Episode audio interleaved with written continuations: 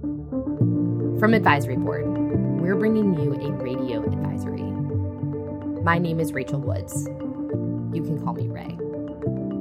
I'm hearing the term payvider thrown around a lot lately, but I'm not sure that leaders really understand the underlying purpose of rising payer provider partnerships. Frankly, I'm not sure that we understand what this looks like yet either. So today I've invited three guests to the show advisory board experts Mallory Kirby, Eliza Daly, and Katie Everts to help explain what a payvider is and what it's not. Eliza, Katie, Mallory, welcome to and welcome back to Radio Advisory. Hey, Rae. Good to be back. Excited to be here. Thanks, Rae. I'm happy to be back. I honestly think that this might be one of my favorite groups of people to be having this discussion with. Aww. How do you three know each other? Eliza and I actually go way back. Eliza was my first advisory board friend, actually pre advisory board friend. Mm-hmm. And this is actually the first time we've gotten to work on research together. So, pretty fun. Some may call it a partnership between the three of us. oh, that's a tease for what's to come.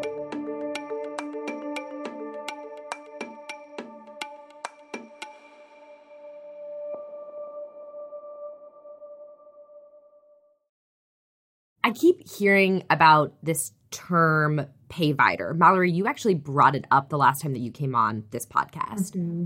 What exactly is a payvider? That is exactly what we are here to discuss what it is, what it isn't, and really how hard it is to define. A payvider is kind of a term more than like any one entity. And it's a term that we've seen increase in usage really out of convenience and a little bit of confusion. Eliza, I know that you work a lot with providers. How would you describe more of a payvider? Yeah, so in its most basic form, it's an org that has both care delivery assets and plan assets. But I actually think that this has been around for a while, right? I think there's renewed urgency because we're seeing the plans get into more of the care delivery space. There's a lot of fear, a lot of trepidation, but actually, provider sponsored health plans have been around for a while and those were yeah. right provider organizations moving into the health plan space. So these combined entities aren't new. It's just the direction that it's coming from the health plans this time. I think that's why we're seeing renewed attention in the space. So is this just a synonym or a new term for something like the provider sponsored health plan or the integrated delivery network, right? All of these other entities that we've seen across the last several, I mean, frankly, decades that have both plan and provider parts. To Eliza's point, the idea of using payvider as a synonym for provider sponsored health plan or as like very much the same term is kind of limiting. So, what she said, we are seeing it come from another angle. What's new and different here is that health plans are getting into the care delivery space as one piece of their broader efforts for diversification. So that's what we talked about last time, right? Was how they're diversifying here. The moves into care delivery, I think, are where we're seeing health plans become payviders. Then you also have these provider originating orgs and lots of other types of orgs that are combining the care delivery and plan side of things. So I think that that is what is different about a payvider compared to terms we might have used before.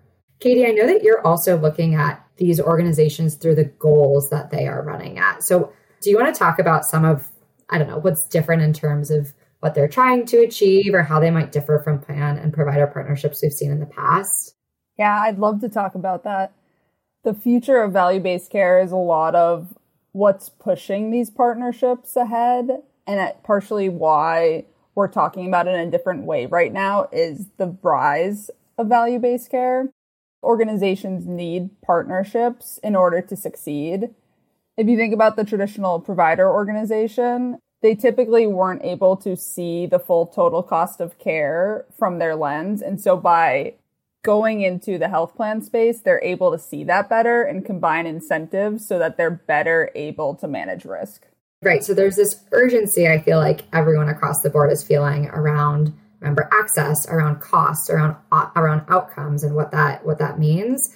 I think that people think that value based care is one of the ways to solve that. And a partnership is good, but even deeper partnership, maybe edging into ownership, is better. I guess I'm curious why does it matter that we define this term? The three of you have come together to research the rise of payviders. Why is it so important that we understand and clearly define what this thing is in the healthcare industry? Part of it is a response to what we're hearing in the market. We are hearing it more. We're getting a lot of questions about it and lacking a shared definition of what we're talking about. It makes it really hard to actually analyze if there are real trends that we need to be following, who we count in this bucket, and what we do with this information. So I think part of it is a response to what we're hearing and trying to understand if there is something that is new and different in kind. The second piece of it, and Eliza and Katie can back me up here, based on this research, we do think that there is something new and different in kind about payviders, about the types of organizations, the shared goals, shared finances they might have. And so if we have a bucket of people with some common undercurrent, we can then say, okay, what are they better at doing? How do they differ from each other? What are the goals they want to achieve?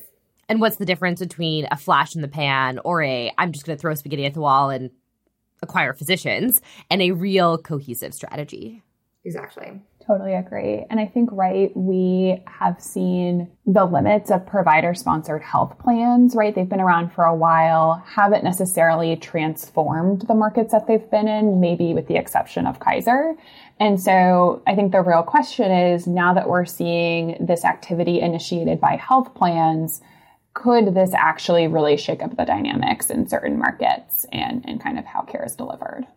And we're just going to put Kaiser out on its island all by itself for the purposes of this conversation. Everyone knows Kaiser is a closed system. There may be an example that people like to run to, but I'm not sure it quite fits what you are talking about here. You know, it's not lost on me that the three of you actually study very different areas of healthcare business, right? Eliza, you've been on the podcast to talk about physicians. Mallory, you work with health plans. Katie, you work in the space of value based care what does the fact that the three of you are working on this payvider research what does that say about the underlying goals of these models i think it says something about increasing the number of lives under risk like that is fundamental to value-based care to be successful it helps with making the business case for having the infrastructure and analytics that you need and it just helps with understanding how to go about the care management process like providers and plans have historically, to varyingly degrees, kind of been at odds with each other in terms of what their goals are. So I think that by marrying these two companies that have often butted heads, payviders are trying to go for a more integrated, to use this word, and I hate it, right? More aligned experience around both finances, how they own the member patient, and what that experience looks like. I totally agree with you, Mallory. I think with these kind of more integrated payvider models, we are inching towards greater alignment between the financial and care delivery incentives. It's definitely not mm. perfect, but I think we are heading in a better direction than when these organizations are kind of butting heads and working in different silos. And Mallory, that reminds me of a conversation that that you and I had with our, our colleague Sally a few a few months ago, mm-hmm. right? We talked about how the identity of payers is kind of changing. That a health plan isn't just a risk aggregator anymore. We, we had a very frank conversation that that evolution wasn't part of a business move. It's about diversifying your revenue streams. Is that an underlying business purpose for these payviders as well?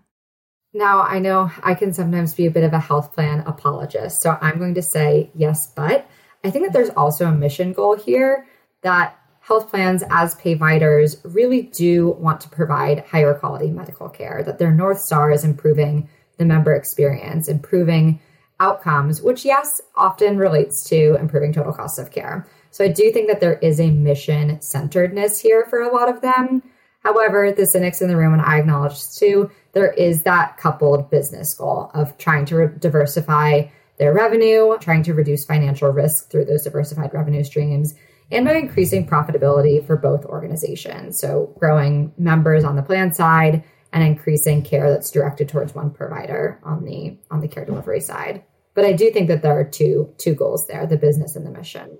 And look, that is an honest reality of the healthcare industry today, right? Mm-hmm. And there are lots of entities out there that we talked about on this podcast that of course, are mission focused, especially in the world of value based care, but they are also business minded. I'm thinking about, you know, the the rise that we're seeing in private equity backed physician groups. I'm thinking of the driving force behind becoming a health solutions company or a platform company. And this just feels like another way that the industry is trying to reshuffle itself. There's all this vertical consolidation happening right now, right? CVS Amazon, all in search of becoming something bigger and something that is different. Is the payvider relationship then how incumbent providers and incumbent payers can keep up with this bigger disruption that's happening in healthcare? Especially for hospitals, I think it is. I've heard one organization compare it to staying relevant in the industry is to compete in the value based care space. I've also heard one health system talk about how traditional contracting is not how they want to work with plans anymore. They've said no to the same national payer four years in a row because they want to partner in the value based care space and they want their incentives and goals to align around health equity.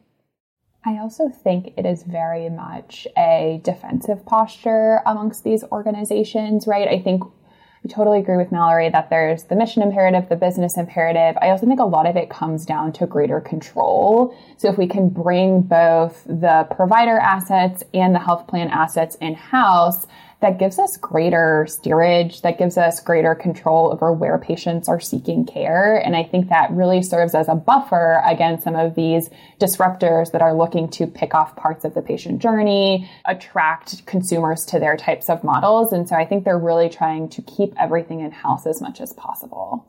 I think that that makes sense from the provider side, and a lot of the same lessons are true from the plan side, even though they're coming at it from the opposite way of things. I think that plans of more sizes, even regional or smaller plans, are realizing that some degree of diversification is essential to compete, to what you were saying, Rae. And that diversifying into care delivery or acting like more of a payvider is one option for them there.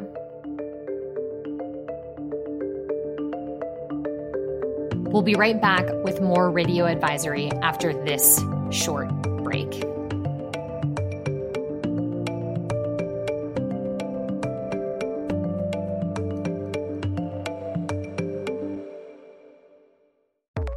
As we emerge from the global pandemic, healthcare is restructuring. Some organizations are grappling with threats to their viability. Others are finding opportunity in chaos. And market forces are building momentum to fundamentally change the industry as we know it. But with so much in flux, what really matters? What decisions should you be making? And what do you need to know to make them? Explore the state of the healthcare industry and its outlook for next year by visiting advisory.com forward slash healthcare 2023 or by following the link in our show notes.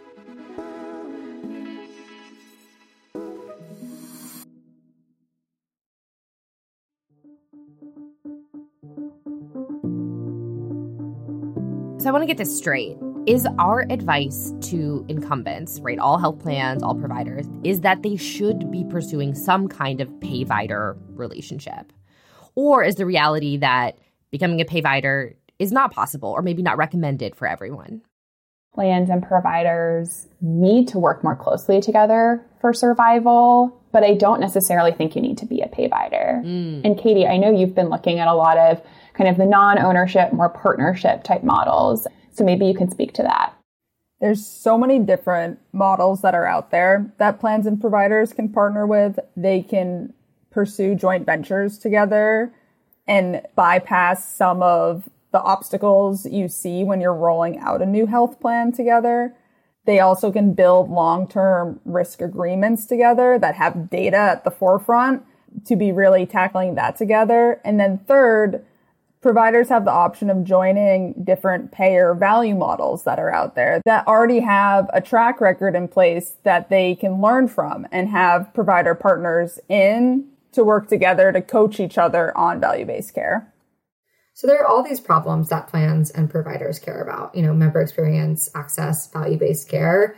And I think, you know, what we've debated a lot in our research is that ownership is potentially one way that gets you closer to doing that, that gets you closer to having more control. but it's not essential to success in the future. So if you're not owning, you need to be working extra hard to refine those partnerships with plans or with providers, depending on who you are, and making sure that it's more than a partnership just in name.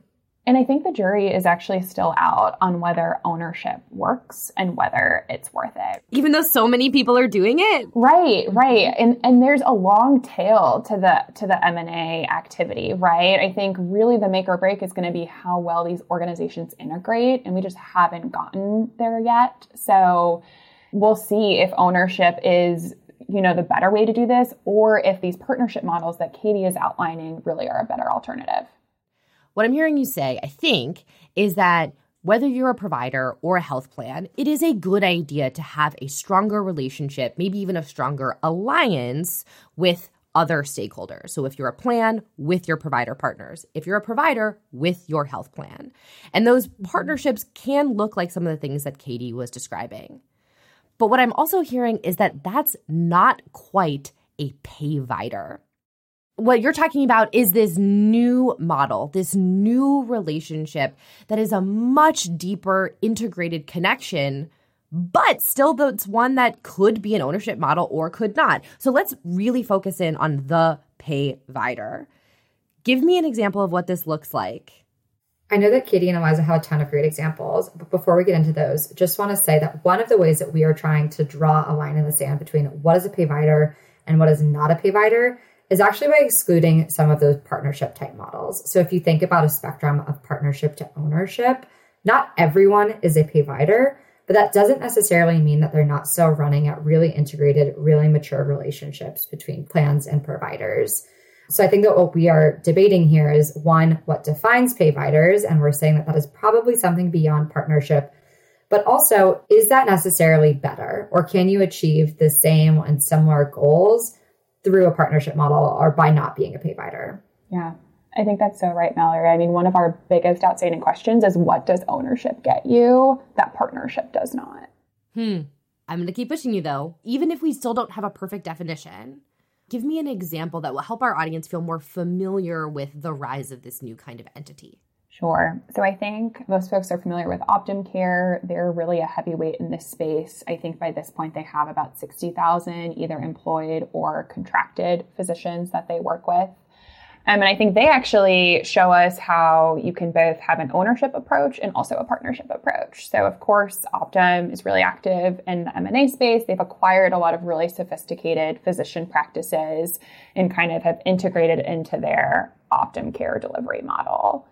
But then also in those same markets where they've acquired practices, they also have been building up IPA relationships. They work heavily with the independent physicians in their market. So I think we can just look at their approach and see that though they've really acquired and built out this employee physician network, that isn't enough.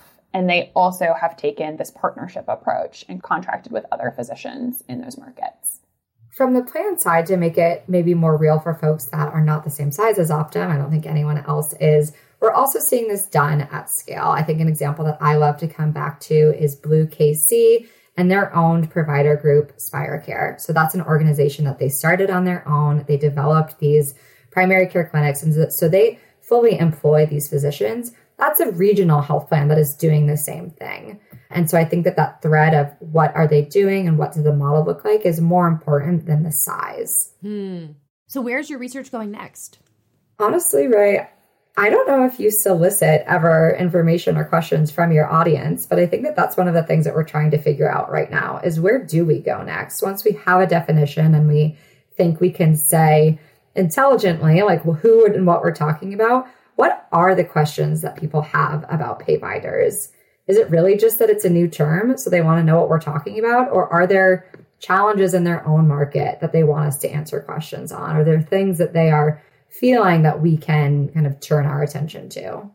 And I think that this topic is just one example of how things are getting so blurry. There's so much vertical integration. You have the pay payviders. I've even heard of the tech techviders, right? All these big health solutions companies that Mallory came on the pod last time to talk about. And so I think really our goal, but also, you know, the larger research goal is really just to make sense of all the different ways that healthcare is evolving and diversifying today because no one's staying in their lane. And I think that means really, really important things for incumbents and whether they choose to diversify too and how they either partner or compete with these types of organizations.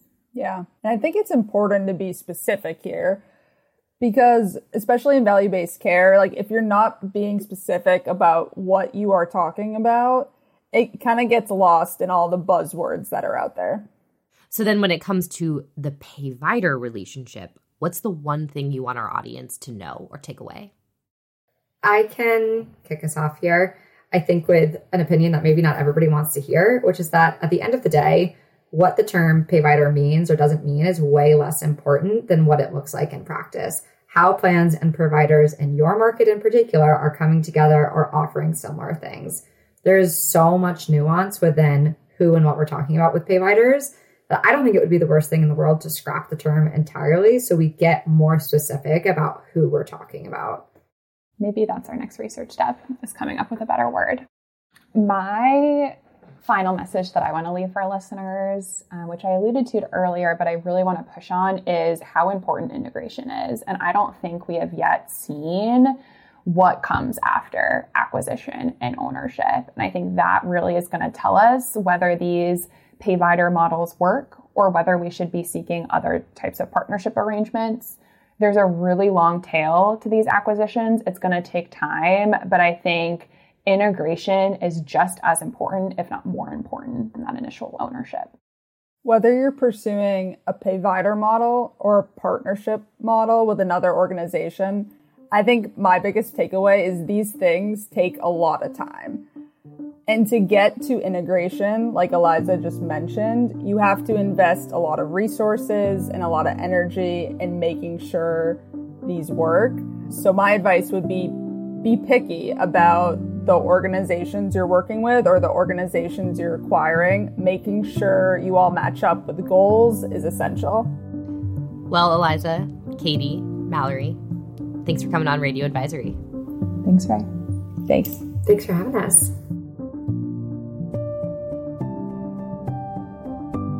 With so much competition happening in healthcare, we're seeing more and more incumbents just want to try something to get ahead. But remember the takeaways from my guest today. Don't get lost on a buzzword. Take your time and focus on integration. And remember, as always, we're here to help. If you want to take an even deeper dive into the evolving identity of health plans, I want you to go back and listen to episode 127 called How Health Insurers Are Reinventing Themselves. The episode link is in our show notes. If you like Radio Advisory, please share it with your network. Subscribe wherever you get your podcasts and leave a rating and a review.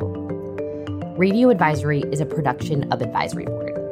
This episode was produced by me, Rae Woods, as well as Katie Anderson and Kristen Myers. The episode was edited by Dan Tayag with technical support by Chris Phelps and Joe Schrum. Additional support was provided by Carson Sisk, Leanne Elston, Alice Lee, and Nicole Addy.